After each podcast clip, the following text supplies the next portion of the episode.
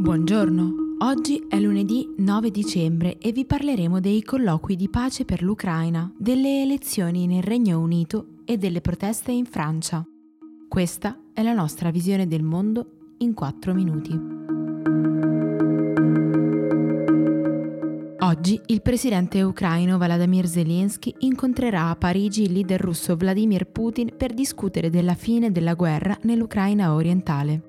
Da cinque anni la zona è controllata dai separatisti filorussi anche grazie all'appoggio politico, economico e militare di Mosca.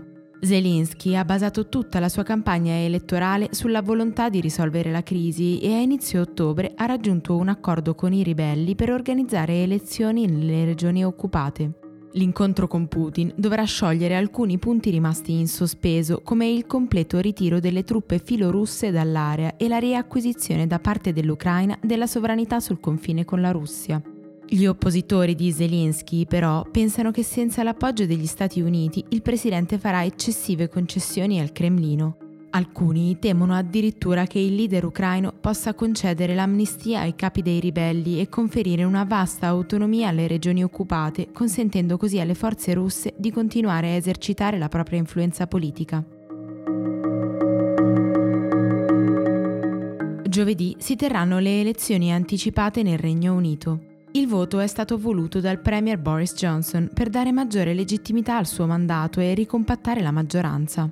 Secondo gli ultimi sondaggi, i Tories sarebbero in netto vantaggio rispetto ai laburisti e potrebbero conquistare 359 seggi su 650, 33 in più rispetto alla maggioranza assoluta. Questo permetterebbe loro di avere abbastanza consensi per arrivare a una svolta decisiva sulla Brexit, su cui hanno puntato tutta la campagna elettorale, facendo leva sul rilancio del paese fuori dall'Unione Europea e sulla stretta sull'immigrazione. I laburisti, d'altra parte, sfidano i conservatori rivendicando le principali istanze della sinistra, la lotta al neoliberismo, alle disuguaglianze, per i diritti sociali e per l'ambientalismo. Pesa però il report compilato dal Jewish Labour Movement che accusa il partito e il leader Jeremy Corbyn in particolare di antisemitismo.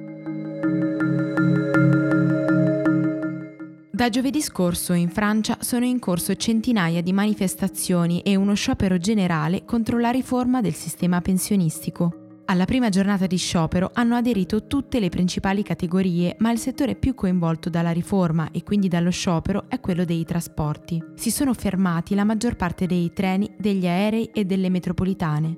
In totale hanno partecipato tra le 800.000 e il milione di persone. Venerdì scorso i sindacati hanno annunciato poi una terza giornata di sciopero per oggi e se dovessero aderire ancora una volta anche i lavoratori delle raffinerie, il carburante nel paese potrebbe scarseggiare. I sondaggi indicano che il 60% dei francesi appoggia i manifestanti, nonostante il 76% di loro sarebbe in realtà favorevole a una riforma del sistema pensionistico. Il problema pare è che i francesi non si fidano di questo governo, considerato troppo poco attento ai diritti sociali e più incline a fare gli interessi delle aziende. Nonostante la recente rimonta in termini di consenso, che aveva toccato a dicembre 2018 il suo punto più basso, non sembra che Macron sia davvero riuscito a disfarsi della pessima immagine che gli hanno cucito addosso i Gilets jaunes in oltre un anno di proteste. Oggi è tutto. Da Antonella Serrecchia e da Rosa Uliassi. A domani.